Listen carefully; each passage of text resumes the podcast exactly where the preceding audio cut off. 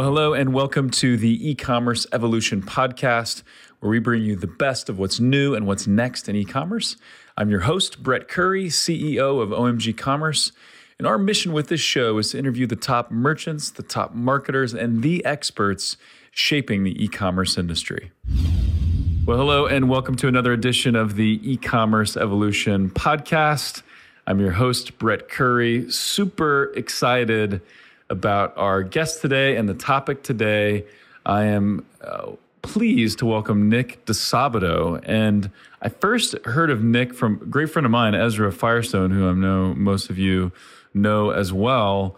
And so we're going to be talking about conversion rate optimization, A B testing, and just how to get more from your e commerce site. And so, with that, Nick, welcome to the show, man. Thank you so much for coming on. Thank you so much. Happy to be here. Yeah, yeah, excited about this. I've I've got little tastes of your brilliance here and there as a designer, writer, CRO expert, and so excited to dive in and, and have you share your knowledge with the audience. So absolutely. So if you would uh, give us like the you know ninety second, sixty second background of how'd you get into A/B testing and CRO uh, and, and then how did you work with the likes of Ezra Firestone? And you've also been on some other pretty cool podcasts. Yeah. Which is yeah. nice as well. So give us the background if you would. Yeah, so I uh, my background is as a UX designer. I don't have like a marketing background or anything like that, and I have been running an independent business for uh, about five and a half years now. And about a year and a half into it, I was like, well, uh, what would be a good overlap between UXy type work where I'm making design decisions and getting paid for it and things that I can sell on a retainer. Because uh, I wanted to bring some more like durable and stable income to my business. And I'd run a few A B tests in the past and everything. And I was like, okay, well, I'll do this where I test your site every month and write up a report and uh, and that's it. And it no frills, whatever. I put it online. Um, a couple famous people linked to it, and then my server crashed. That's and I awesome. sold out all of the slots immediately. yeah. Wow it was good. Um, so I, I very much like like I had I had dipped my toes in the water a couple times and then got thrown in the deep end like very quickly. And nice. um, it's since evolved from a monthly A/B testing service to a like quarterly full stack CRO service, and that's been mostly just by seeing like how things are playing out with my clients and where I can leverage like as much impact as humanly possible. And still bring a measure of like design thinking to the practice. Like I still think that a lot of the things I do are oriented around like research methods like talking to your customers and analytics and stuff like that. And I, I bring those things to bear in um, continually improving the design and layout of your site so that your conversion rate increases, your average order volume uh, volume increases, that sort of stuff. Um, all the good numbers go up, hopefully, right? That's fantastic. And, and and when did you did you get the bug to start podcasting, or did you just get roped into your first podcast and it went well, or how did that start? It took three years of multiple interventions on all of my friends' part. I was dragged into podcasting, kicking and screaming. I hated it for years because the editing was a pain and I the like RSS standard for it is awful and it was nowhere near like hosting wasn't streamlined like 2 years ago um, it honestly it took my my good friend Kai Davis um, saying, okay, well, how about if I do all of the stupid things you hate about the podcast, and you do the thing that you like, which is blathering into a microphone, like then then we have an arrangement. And so we started Sweet. a podcast. Yeah, we started a podcast together a year and a half ago, and it's still going. Um, and then I just started guesting on other people's podcasts after they realized I was like sort of valuable for their audience and it was beneficial for my business too. Nice. So it's been like that snowball started going a, a, long time ago. And now I have like, if you saw the video of this, there's like a boom stand and acoustic tiles and all these things that I never imagined owning. Oh man, I'm jealous. I'm jealous. I mean, I'm, I'm, I'm rocking the Rode Podcaster, which is a great podcast mic. I've got the big fat foam thing on the end of it to, to oh, help because oh, yeah. I tend to pop my peas and I get, I, you know, I get all over that mic like a rock star. But you yeah, are yeah. you are telling the truth in terms of setup of a podcast. You know, you think Apple, you think, oh, easy, man. I just you know, like you know, the Mac, my no. MacBook works great, my iPhone works great. Podcasting is a bear. I mean, it's not like rocket science, but I've got three people on my team that manage it because I'm the same as you. I want to record and be done. Um, so yeah, anyway, it's an interesting animal yeah, yeah. for sure.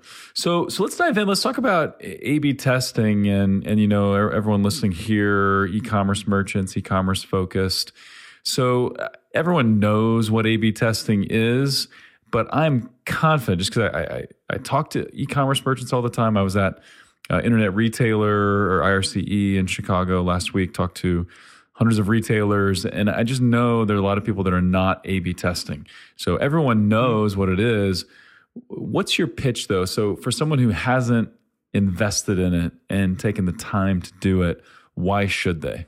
Um, because fundamentally you're going to get an ROI out of it. And it's, um, but it also kind of comes off like a high risk, high reward thing because you have to do, you have to learn a new tool. You have to come up with new ideas. And that involves you kind of taking a step back from the actual practice of A B testing. You might have to do a little bit of programming to put together a new prototype of something, or you have to integrate it with the rest of your store, so on and so forth. And all of those things, I get why people don't want to do it, right? It's risky. And, um, it's uh, something that's a little bit foreign to somebody because you got into this by wanting to sell a thing, right? And now all of a sudden, in addition to selling a thing, you have to like learn statistics again, and I don't wish that on my enemies. yeah. um, right? Like there's a lot of there's a lot of dumb stuff, right? Um, but fundamentally, uh, and and I I'm obviously the world's most biased person about this, but I'm looking at it from a situation like if you hire me, say theoretically um, and I don't provide enough money back on your business, on the investment in it, and on maybe the developer resources necessary for it, please just part ways. I'll fire myself before you even have an opportunity to fire me. Because the nice thing as a designer is I know the economic impact of my decisions, right? I can look at your conversion rate and see the numbers go up or not. And if you're not getting a good ROI out of it, you are either doing the process wrong. There are a lot of resources to learn the process. That's fine. That's a fixable issue. Or your traffic sources might need to be finessed in a certain way, in which case you have to step back again from A B testing and try and figure it out. But it is A B testing is a part of optimization, and optimization is something that every online store can do, no matter yep. their traffic level, no matter how green they are to the industry. Um, and that's the thing that you should be focusing on. And it just so happens that the consequence of this is you're going to end up running A B tests eventually. Yep. Yep. Yeah. I would say if you're not A B testing, you're not trying hard enough, you know, and, and, and you're right. Mean, in terms of if something's not converting as well as you'd like it to, then maybe it's the traffic. Maybe you're sending the wrong person. Or the offer is incorrect or there's something broken on the on the page or the card or some something in the experience. Um, what are some of the the benefits? So you mentioned roi in the beginning. I, I 100% agree. And that that's the real kicker right? Like if you if you're not a b testing you're leaving money on the table. Can you think of a couple of examples a couple of recent ones just to kind of whet people's appetite and and get them thinking okay all right i'm in, i'm in um, yeah. of what A B testing can do? So, um, increased conversion rate, um, that's the most obvious one. It's part of the acronym. It's conversion rate optimization, right? Um, and that can come from A/B tests or just from traditional optimization techniques. Um, it can also involve uh, increased average order values. So if you're adding like upsells at the end of a cart or on a thank you page, um, one thing I love doing with my clients is uh, saying, "Okay, well, thank you so much for your order. By the way, you know, 85% of people also add this thing. If you click this button in the next hour, we'll add it to your cart for free shipping." And it'll cost you eight bucks or whatever. Um, those do real well. Yeah, they do. Right. And so you're, yeah, they're testing the impact of them. Um, another thing that uh, sounds probably counterintuitive is uh, decreased costs. I have run tests that um, netted out inconclusive, but then in the process, or rather, it showed that there was going to be no change and as a result, we like pared back our product line or reduced manufacturing expenses, or we're able to pare back on shipping options, um, those sorts of things. I love doing those sorts of tests because the goal is to you want profit. So you do that either by increasing revenue or decreasing costs. Um, and you could do both in A B testing. Yeah, which is beautiful. And so you told me about a, a key company, I think, right? That, that they had multiple yeah. offerings. And you said, hey, let's just test one of the offerings, our lowest cost, easiest to fulfill option. And when you did that, no change in in conversion rate and so effectively they lowered their cost which is pretty beautiful yeah and it was by a significant margin too i think it was like 25 or 30 percent it was like a really high amount um, and so you know we uh, it was like an everyday care uh, carry brand and that was exactly the characterization of it we ended up paring back their costs and that was an enormous win for us it worked out really really well yeah um, awesome. whatever you can do to uh, you know um, improve the economic upside for the business that justifies my fees. It justifies the whole idea of doing A/B testing in the first place. Because I wouldn't, if you, if it doesn't work out between us, I would feel very heartbroken if you just uh, use that as a reason to abandon A/B testing or data-driven design decisions entirely. Like that would be, I would be sad. Sure, sure, and we don't want that. We don't want that for sure. No, we don't. Um, so let's talk about. I've I've seen you mention in different places. You know, there there are certain things that big e-commerce stores fail at over and over again. So so what are those things, and then what what opportunities are there for those of us that that uh, uh, give ear to your advice? Yeah. So one of the one of the things that people do that I see happening pretty frequently is they just put new plugins on their site or new themes on their site because everybody says so and so they're you know they might be told by another store owner they might be told at a conference or something like that that you, have got to have live chat. For example i'm not i'm going to use live chat as an example. Live chat can be great. Um, but what they do is then they put live chat all over the site and it's the same hi i'm a customer service assistant. If you need any help let me know waving emoji. And like that is uh it's a lazy use of live chat that is not as focused or deliberate as intent or intentional as it possibly could be. So it's not that you have the live chat on there, it's that you put an out of the box solution on the site without thinking about the deeper meaning behind it. That is the bigger thing. And that's something that I see people mess up all the time. And it's kind of what the point of optimization is.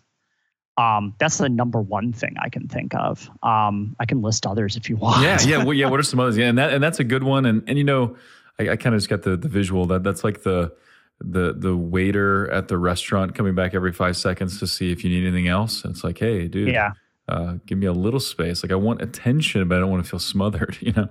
Um, yeah. So. Um, other things, page weight issues are a huge one. When you put in a plugin, you are increasing client side load in some capacity, and that harms your conversion rate pretty linearly. Um, so if you are, have not taken a long, hard look at all of the JavaScript and all the images that you're loading on your site, compress all of your images. My friend Kurt Elster talks about this all of the time. You run everything through either Guetzli by Google or ImageOptim, which is like a open source. Uh, both of these are open source tools that you can batch images to compress, and they look the same, but they're much smaller on your server. If you don't do that, you are missing an opportunity to look like a total wizard to your colleagues. Yeah, and, and, that's one of those things where, and and and you may know the the statistics. I'm just gonna make them up uh, or, or try to remember them as best I can. But for every second of page load speed that you reduce, your conversion rate goes up by like 10% or something like that. Um, it's a significant, it's significant, amount. It's like an exponential thing. Yeah, right. yeah. Right, and you start to get to a point where the conversion rate just goes away if the speed is is too high, and so that that's one of the things where you know we, we do a lot of work with Google. That's the primary service we offer is is traffic via Google and they're so serious about it now with their with their premier partners, which which we're a premier partner they'll set up mm-hmm. um, mobile speed optimization calls with clients because they know that I got on one of those. Yeah, yeah, yeah, yeah, pitched, yeah. Yeah, go on. Yeah, Sorry. no, you're right. We uh, we helped. We actually helped set that up with with Ezra, uh, or for for Ezra, I believe it was. Um, yeah, and, and, yeah, so their their whole thing is, you know, their motivation is uh, faster page load speeds means happier users, which means increased conversion rate, which means you know people will spend more with Google. Uh, advertisers will spend more with Google. Um, so, but anyway, was that? I'm just curious. Was that meeting helpful? The meeting was helpful. It was sort of like a heuristic evaluation. Like it felt like a. Um, I will be. Th- this is going to sound uncharitable, but I actually mean it really well. Yeah. Um, it was like a bespoke 20 page PDF dramatic reading of the like page speed tool that they have built in but everybody ignores the page speed tool and you get yeah. this custom report and it looks perfect to share around that turned into like 20 to-dos for us nice. it was great nice yeah so useful maybe not the best in presentation i, I gotcha i gotcha well um, but the answer is go through the page speed tool if you're not cool enough to get on the phone with google like, yeah, do yeah, that. I mean, it's free and it's easy. there. Yeah, the, the the information is is there. Yeah, yeah, for sure. So you talk about businesses being tone deaf. I've heard you uh, mention that before. What did, what does that mean, and how do we avoid it? Yes. Yeah, so one of the things um, to bring the context into that, um, one thing that I say is the absolute best way that you can come up with new A/B testing ideas, which is a question that I get probably more frequently than anything. It's like, hey, what should I test? And the answer is that I don't know. You have to go out and research it. Um, and when I say research, everybody kind of like tenses up and they get really scared. Um, research that doesn't involves, sound fun. It doesn't sound fun. It sounds like you're in the library looking at the encyclopedia because what year is this? And right, right. and you're putting together a five paragraph essay and it sucks. Yes. Um, research is fundamentally the idea of listening to your customers and seeing what they say and what they do. And this is something that you should be doing. Uh, and I see so many people not doing it and that's kind of where that tone deafness comes in is I can tell coming in if you're hiring me because you have a track record of not listening to your customers. And then I have to come in and be like, okay, well, I'm going to listen to your customers for you. And you'll be like, either do we have to do that, or I already know my customers, or oh my God, thank you so much. Uh, now I don't ever have to listen to my customers because I have somebody hired to do it for me. That's the best outcome. right. Um, Right. So uh, I you're when I come in, I'm basically looking at two things. It's either quantitative information, such as your analytics, which you've probably just let sit and gather cobwebs, or heat and scroll maps. Um, or the other thing that I'm doing is what's called qualitative insights, where I'm surveying your customers, or I'm going so far as to literally get on the phone with them and ask them non leading questions about how they made this purchase. And I just sit there mm-hmm, a lot. Um, and it's so so valuable every time i do either of those activities i get out the best insights that result in revenue generating design decisions uh, it is the not only the best way to increase your conversion rate and come up with ideas that are likely to work it is the only thing i have found that reliably works yeah, the and, only thing. And I, and I love that you're you're mentioning these things, and I want to dive in a little bit. Uh, I want to mention Amazon really quickly. You know, I, I think there's a lot of small to mid-sized e-commerce merchants that feel like they don't have the time or feel like, eh, if we only heard from one customer, would that even be valuable? But Jeff Bezos is notorious for uh, if he gets one complaint on one area of the site, he often springs into massive action and heads roll, and people drop what they're doing and make changes to the site, right? So I've mm-hmm. heard stories mm-hmm. of him doing that with emails, like email recipe. Someone got an email recommendation for an intimate product. I guess they were searching for it on, on Amazon, and they got an automated email, and that embarrassed them. And anyway, uh, that that caused Jeff Bezos to say, "Okay, we'll we're going to redo the way we we structure our, our email marketing." And so it's like if you look at a company like that that's you know growing at eight billion dollars in new market share a quarter or something like that, you know, 20, 30% right. a quarter. And and he's taking the time to look at one customer's email if it resonates and makes sense. We've got to we've got to do that uh, as well. And so Yeah, I'm yeah. Absolutely. Yeah. Uh, do you recommend starting one way or the other, or do you just have to do both? So when you talked about looking at you know heat maps and, and or Google Analytics or, or a tool like that versus doing surveys and you know even calling customers, should you do both? Should you start with one or the other? What's what's your advice there? You you should do both in equal proportion and ramp them up slowly. It is that is the scariest thing. And I know everyone listening to this is like, oh, I have to get on the phone. I know. but I know. that's I'm, why I'm online. I don't want to be on the phone. Yeah. I'm one of those terrible millennials you've heard of that hates the phone, and I hmm. get on the phone often. Way to go. Buddy. I have trained yeah, myself to, to be okay with the phone. That's nice. That's nice. Yeah, I love it how um, right. um, most people, most people, especially younger people, have cell phones not with the intention of ever making a phone call. Uh, but there, there's some things you can learn by by having a conversation with people. I think some people will give you feedback in a conversation that they wouldn't give when they're typing or doing something else. And yeah. so, yeah, extremely valuable uh, and and really cool. So yeah, yeah. Um, but to go back to gathering the stuff in like relatively equal proportion, if you are doing only quantitative insights, which is the, it's first off the easy thing and it's second off the nerdy thing. Yep. And I find that people just kind of go into the quantitative thing. Um, the answer is also maybe try and survey people. So just ask free form text responses if you're averse to getting on the phone. Got Do it. that as like a post purchase one question survey or a life cycle email. You will get back the best stuff continuously for forever. great. and it's really, really great. It's like that, um, the anecdote of Jeff, right? Like he he definitely does that. Yeah. So any any this may be a good spot to in, interject some tools. Any any tools you recommend? So either for heat maps or for for surveys. Oh, a ton, man. So uh, heat maps are uh, Hotjar, uh, H-O-T-J-A-R.com. Um, VWO.com is an A-B testing framework that happens to include heat maps for free. So you can do those. Um, those are the two that I predominantly use. Um, for A/B testing, I use VWO. The other two in the game are Optimizely, um, which is more of an enterprisey type tool, right, and right. Very um, expensive, yeah and very expensive. And VWO Visual Website Optimizer, correct? Uh, yes, that's right. Um, at VWO.com. And then um, Google Optimize just came out. And as of this podcast, I have been told by other A B testers that it is simultaneously very impressive and slightly buggy. I think Google's got a lot of people on it and they're going to fix all that stuff pretty quickly. But again, it's, you know, mid June 2017. That might change. Yep. Yep. Um, for forms and surveys, if you're super lazy and want a budget of zero dollars, Google Forms will work just fine for you. Um, if you have a budget of about $49, I use Wufoo as an embed on the thank you page. Um, if you are also lazy and you want to just do life cycle emails, just send an email two days after purchase using either MailChimp or Mandrill or whatever have you, and uh, just like gather replies, like free text replies to the email.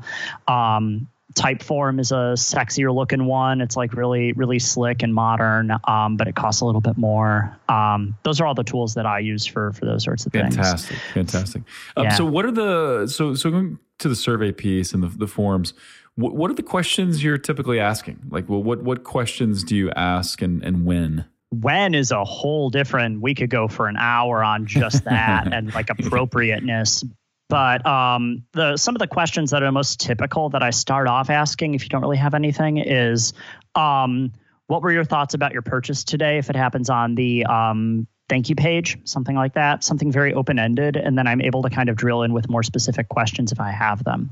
Um, another thing that I do if I have you on the phone or if I'm um, doing a like more in depth survey is what's called a jobs to be done interview, which is a reference to Clayton Christensen's uh, the book, The Innovator's Dilemma, where he like coined the word disruption and a bunch of other things, but he also talks about how people hire a product to do something in their lives and it empowers them in some capacity.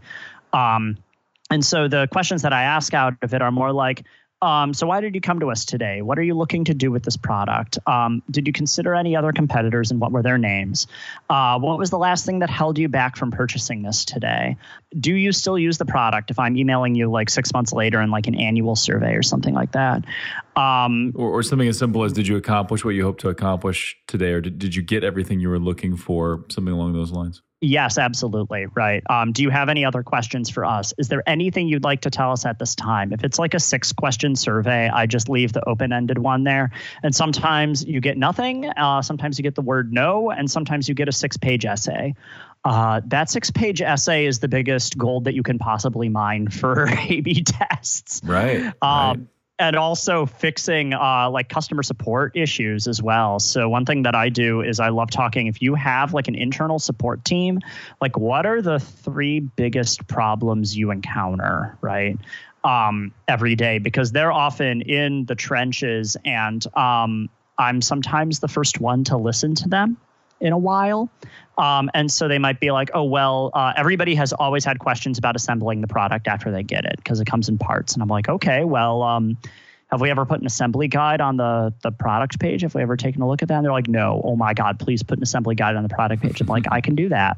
Show show an, an unboxing guide. video or how to assemble video or email that out afterwards or something. E- email that out. Um, yeah. So one thing that I love, if you have the ability to connect to your um, the tracking number that you're shipping. So if you're like shipping to US, uh, you know, United States customers predominantly, and you ship via USPS, like the day that it's out for delivery, just email them. Query all of your open orders, and then the day that it flags as out for delivery or delivered, um, you just email them and be like, I you know, it looks like you're about to receive your thing. I hope you enjoy the thing. Um, here's an unboxing video for the thing and exactly how you assemble it. And by the way, replying to this goes directly to the CEO. So if you have any questions, we can Jeff Bezos our problems that yeah, way. You yeah. know, like, I, I, love it. I, I, love that we uh, actually ordered a watch for my son recently uh, from Fifth. That that's what he requested. That was a brand he wanted. I never heard of it. Some millennial brand, you know. But actually, it's a pretty awesome uh, watch. Pretty affordable too. But uh, and this was just a basic email. It was like you know, hey, your watch is on its way. You know, and and that yeah. just that simple of a message was fun. Like you know, when when you get your e-commerce package delivered, it's almost like a tiny bit of Christmas or something. And so that yeah. that email was was a ton of fun to get. It wasn't even a watch for me; it was a gift. So that's awesome. So very cool. Where where do you recommend people start? And I know I know you got to start by listening but but but give us some details. So if someone's sitting there and they're they're saying, okay, I know I'm leaving money on the table. I know I've got to start testing. What what should they start doing first? Um, so there are three things. The first one is um, get your site into at least a baseline. So uh, do all of the things that involve conversion rate optimization that don't actually involve running A/B tests or making changes that you would want to be testing. That includes um, all of the boring grunt work about compressing your images, um, fixing mobile issues, fixing your navigation. Um, making sure that you're reducing page weight as much as humanly possible do the the like easy, no brainer stuff first that you know is going to increase your conversion rate, not only because you're going to make more money out of it. You're welcome. That's great. Mm-hmm. But also because it gives you more signal to play with when you're actually running the A B test. So your conversion rate, the higher it is, the easier it is to call an A B test and the smaller of an effect you can actually calculate. So it allows you to understand incremental improvements more effectively. Um, the second thing you do is basically research. So, um, and that involves everything from uh, running analytics, which you've probably done a lot of fixing on your funnel already, to uh, starting those sorts of post-purchase surveys. So you know you can do that early on and just start gathering insights around it. Or you can run, if this is your very first time doing it, an annual survey of your entire customer base where you ask more involved and in-depth questions, and you launch it and you get back a, a few more like actionable insights around that. And then the third thing you do is start to um, actually think about the the ramifications for the design. So this is the thing that I think is the missing piece in this conversation, which is you're gathering all this information. How do you turn it into something that's testable? How do you say, okay, well, they're doing this. What's this? And I have kind of a to drill into this final step, another three step process for it. Nice. Uh, it's basically, I know, right? It's yeah. fractal. Yeah. um, so you have uh, basically you zoom in and you say, okay, well, they're doing this thing or saying this thing and then you that's the first thing. You identify the thing that is happening and you isolate it as maybe a trend that's occurring. And this can happen on a heat map. This can happen on uh, an interview. This can happen on a bunch of support inquiries. Whatever it is you you find a thing and you say okay well maybe they're beelining for this one element. They're not actually finding this other thing. Maybe that's something that's happening on a, on a heat map. Then you come up with a reason as to why that might be um, so, okay, well, they might be thinking about it in this way because they're attracted to this other thing, or because we haven't made it prominent enough, or um, because, well, we don't know why. If you can't figure out that second step, you answer it by researching in a more detailed way right? So if I come up with a heat map and everybody's ignoring this one element, the next thing that I do is a more involved research tactic that's called um, usability testing, where I go to a like usertesting.com. That's a really good tool. And they do the recruitment for you, and they have somebody um, vocalize their internal monologue as they're going through, say, a dummy purchase on your site. Um, and then I get back more research, and then I'm like, okay, well, why is he ignoring it here? He's not even talking about it. He's not even saying it. But now he's outlining his motivation to go to this one other thing. And now I'm like, oh, okay, well, he actually really cares about that. right? Um, then I have a little bit more clarified of a hunch. Okay.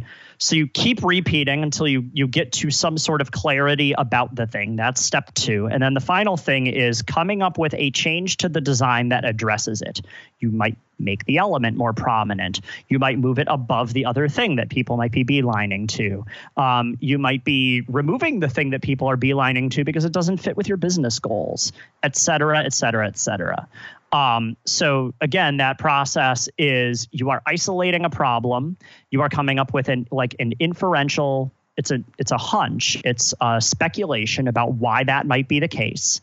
And that's effectively your hypothesis, and then you come up with a change. Um, that changes the thing that you're testing, right? So you have this three step process and and then you keep repeating that into perpetuity right that is the whole process of continuing to optimize your funnel and so you've prepared the site for testing gotten it into a decent place and then you look at places where you might be leaking revenue or where your pitch might not be landing well or where there's friction in your customer support process. And you're effectively establishing this like roundabout conversation with your customers to say okay well this isn't working well. Why? And then you're trying to meet their needs and hopefully that results in an increased conversion rate. It's great. I, I love the love the detail there. I love the the thought process and the the sequence. I think that makes a lot of sense what are some what are some common cro killers that you notice like what are some things that that you see e-commerce merchants doing you know other than the chat thing you mentioned earlier but other things you see merchants doing that you just cringe and say why you know you're, you're shooting yourself in the foot I think the number one thing for at least the next five years until you, dear listener, get over it is a lack of focus on mobile. Mm. I think mm. that's the number one thing because they uh, people always they test their sites on desktop and they don't bother opening it on their iphone even as i mean i'm working with a client right now where 86% of their traffic is on smartphones it's huge it's and huge. Uh, and they didn't know until I came in. I was like, by the way, did you know this? Uh, no. Well, why are we only making Photoshop comps for the desktop layout? And they were like, I and I'm like, okay, well, mind blown. Good, good answer. right, right. Maybe we should do that. Um, a lot of things that are good for desktop are harmful for mobile, and more and more people are going on mobile. Um, and Amazon is killing your business because they know about mobile. they know it very, very well. Um, and if that doesn't make you scared, like that's that's a big thing. That's one thing that um, could be potentially a big mistake. Yeah, and the shopping process. I mean, the, the shopping process on Amazon on mobile is just so easy when the, one click ordering. I mean, you can you can have an idea for a product, find it, and buy it in like sixty seconds on on Amazon if if you wanted to. Um, yeah, which is pretty amazing. I've done that all the time. I mean, I do it as a homeowner where it's like, oh, we ran out of insert homeowner thing, like I don't know, like nails or something, or like cleaning solvent or whatever. Uh, I can go on Amazon while I'm on the train, and it's easy. You want your process to be that frictionless. Yep. Yep. I that, think that's a thing to the, aspire to. That is the standard. That is absolutely the standard. Yeah. So cool. So other other usual, and and I fully agree, man. Uh, mobile, we have to start closing the the mobile conversion gap, right? Because I think this the the standard stats are whatever your conversion rate is on desktop, you're probably half to a third of that on mobile, mm-hmm. and and that's that's just not going to cut it. I mean, there there is a case to be made that some people are on mobile just to research and they're not ready to buy yet, and so maybe the conversion rates will always be a little lower on on mobile, but that that conversion gap has to be has to be bridged. Yeah. Other other kind of usual suspects or CRO killers you're you're uh, seeing frequently. Um, big CRO killers. I see a lot of um, this sort of hooks into the mobile bit, but um, but it's more of a page weight issue. I see too much content being side loaded in the background and it harms time to first page view, like first view of the page. Um, and so you end up with like uh, quick view is perfect example of this, where you load all of the full res images of your entire product line in the background. Um, and you do that for both desktop and mobile, but it, you know, it hurts in either situation. Like if you're on a crummy coffee shop Wi-Fi or something like that, it, I see that happening a lot where people don't understand the like basically the DOM model and why it is they're loading what it is they're loading. Um, I see plugin itis on Shopify in particular, where people yes. just install plugins because it's too easy. I see that happening all the time. And I'm like, well, why do we have it here? And it's like, well, because Jane wanted it. And I'm like, okay, well, Jane, um, let's have a conversation about the right, motivations right. here. Just killing and, our speed. Yeah. Yeah. And well, it's not Jane's fault, but like in aggregate, you get Jane, Jim, and John. All of them are recommending things, and there's no process for turning a critical eye to it. And I think that's the deeper issue. Absolutely, absolutely. Um, any any testing mistakes to avoid? So, you know, I know I know it could could be uh, it could happen that someone is listening and saying, okay, I've got to start testing, but then maybe because they're new to it, don't fully understand it, you know, they may make mistakes. What what are some mistakes to avoid and be aware of? Changing the page mid test makes it unscientific. You have to leave the page alone. That's a number one thing. Uh, number two is putting the A B testing framework snippet in the wrong spot. This is especially problematic on Shopify stores where they love having plugins that um, insert code in random parts of your page. And so sometimes it's actually unavoidable or like requires like non negligibly significant amounts of dev time to just put the snippet at the end of the head tag. Um, this happens with VWO all the time, and I think it it conflicts. This is not discouragement on VWO, but it conflicts with um, bold product options, which is like a huge. And so there's ways around it. Like if you Google integrating VWO and bold, like there's already a problem solved there, but that happens. Um, calling the test too early, um, calling the test with too little traffic those are extremely common things that happen in A B tests. You have to calculate your sample size beforehand and never peek at the test data until it's done. Nice. Um, and I know you want so tempting. It's I so know. tempting. Uh, it's so tempting to peek. I I I am still after four years of doing this for a living. I do this for my job. I only do this for my job, and I'm still like, like, oh my god, I have to look. I have to look. Yep. I yep. know. I know the feeling so hard. And so I just some of my job is like playing therapist on people who are trying to peek. That's awesome. Yeah, there are a lot of ways uh, tests can go wrong um, as far as like code injection and VWO's WYSIWYG editor are concerned, or Optimizely's even. Um, so troubleshooting those sorts of things is like it requires a very deft hand and uh, may not work the way that you think about it in the the editor, so you have to go and preview it ahead of time, and you have to preview it across a, a range of devices. Uh, devices. This bit me last week on a massive site. Like it, it can happen to people. Um, those are the most common things that I can think of. Gotcha, gotcha. That, that's that's super helpful. Uh, wh- where would you suggest someone go for you know CRO inspiration? So I want to. I want to see. list. yeah, actually, no. That's that is that is a, a perfect uh, segue to that. Would, lo- would love love any. I mean, resources, places people could read because one of the one of the thoughts I was just having was okay, you know, and I actually I enjoy math. I don't necessarily care for statistics. That's a different beast entirely.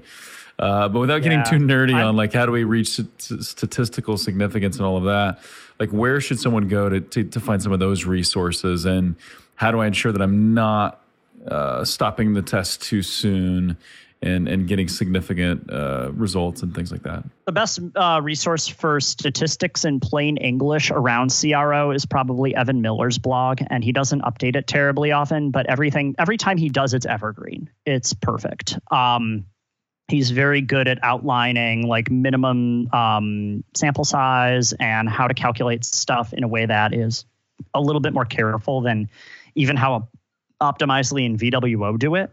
Um, but beyond that, like other big CRO blogs, like the biggest thing is changing your process to accommodate CRO as a discipline.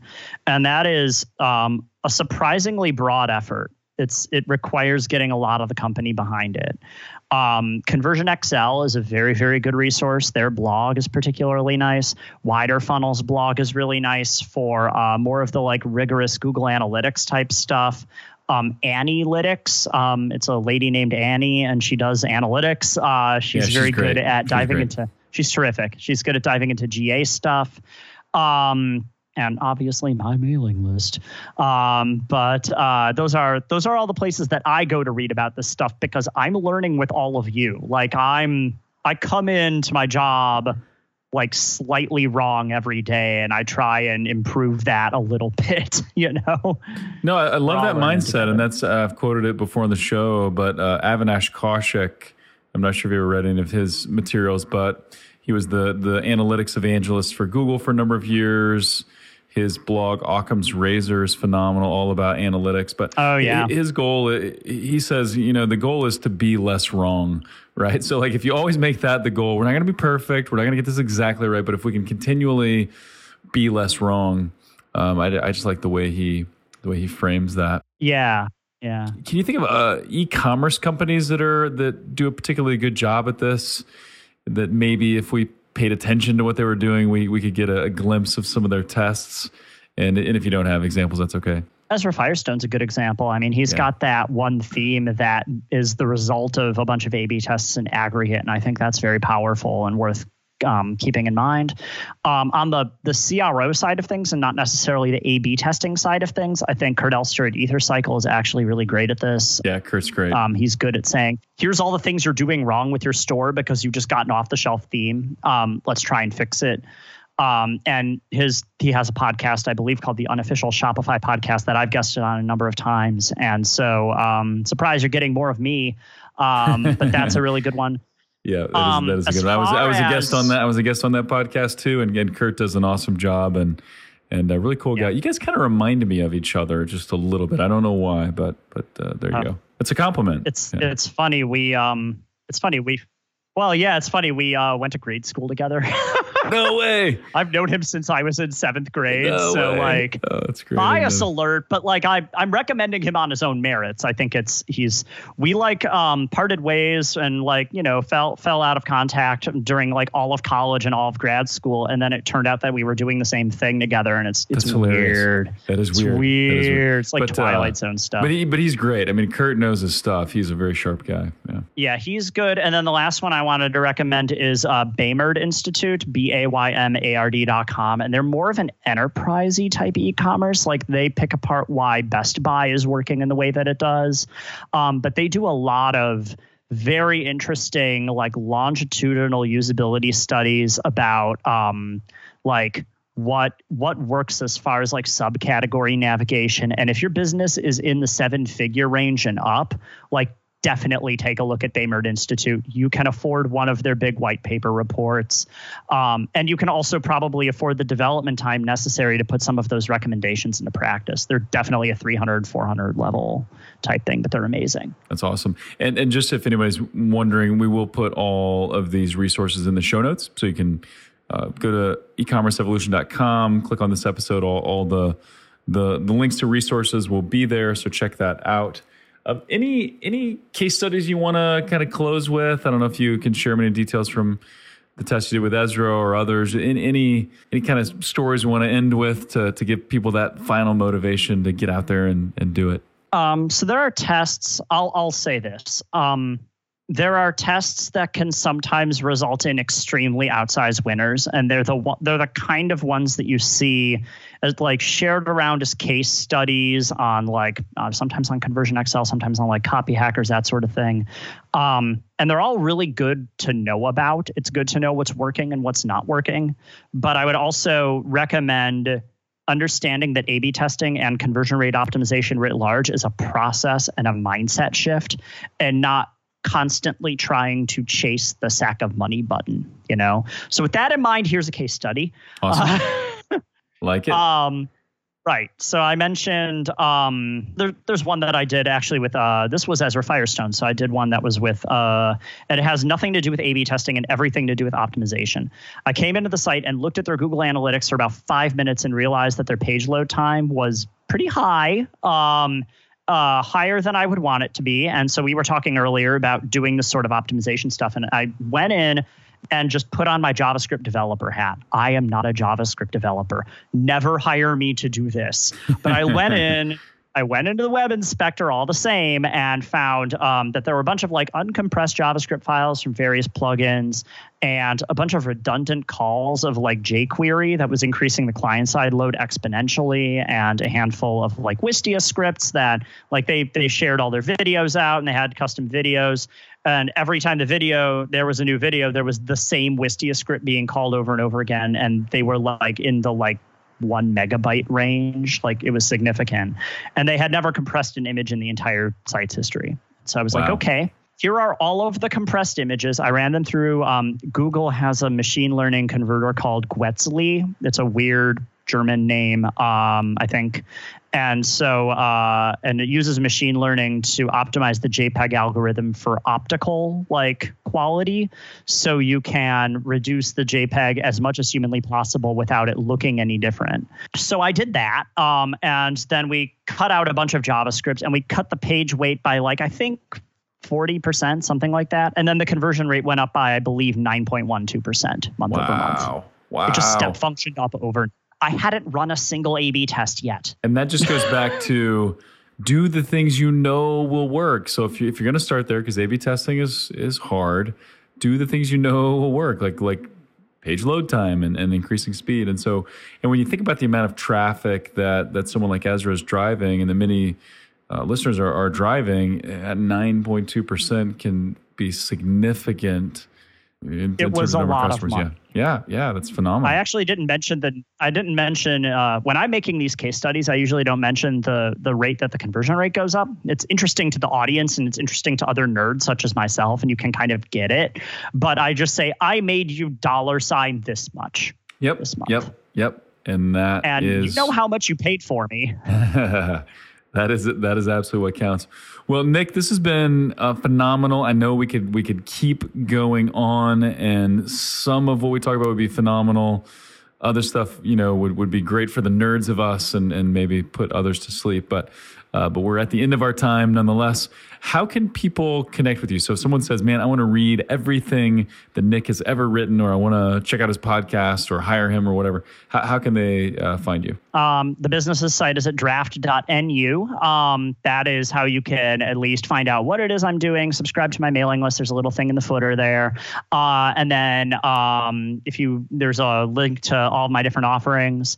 Um, if you want to go to the podcast, um, it's more about running an independent business. Uh, so if you want to know uh, uh, what it is like to run a consultancy as a solo guy, and you're um, curious about going that path, you can go to the website makemoneyonline.exposed. Our goal is to take over the Google keyword for Make Money Online and give you a bunch of really sobering, real talk business advice. Sweet. I love it. Nick, it's been phenomenal. I have learned uh, a lot from this episode, as I'm sure everyone else has as well. And so, again, uh, check out the show notes. We'll have links there because uh, lots of stuff was covered and, and, a lot of things you'll need to research and digest. But uh, Nick, thank you so much. We'll have to do this again. Not a problem. Thank you so much. Yeah, you bet. And as always, thank you for tuning in. Uh, please give us feedback. Let us know the topics you'd like us to dive into. Give us suggestions for guests that you'd like to have on the show. And so, with that, thank you for listening.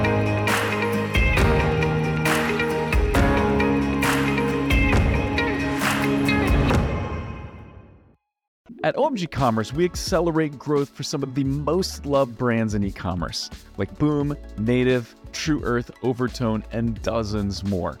If your Google and YouTube ad performance isn't where it should be, if you're struggling with Performance Max, or if you're not scaling like you'd like on Amazon, then we have two ways to help. One, we have amazing resources that are free for the taking, like our top YouTube ads guide with lots of examples, our PMax checklist, or our Amazon DSP roadmap, plus many more. Or hit us up for a free strategy session. So go on over to omgcommerce.com and click on Let's Talk to request that free strategy session, or click on resources and guides and pick the guide that's right for you. And now back to the show.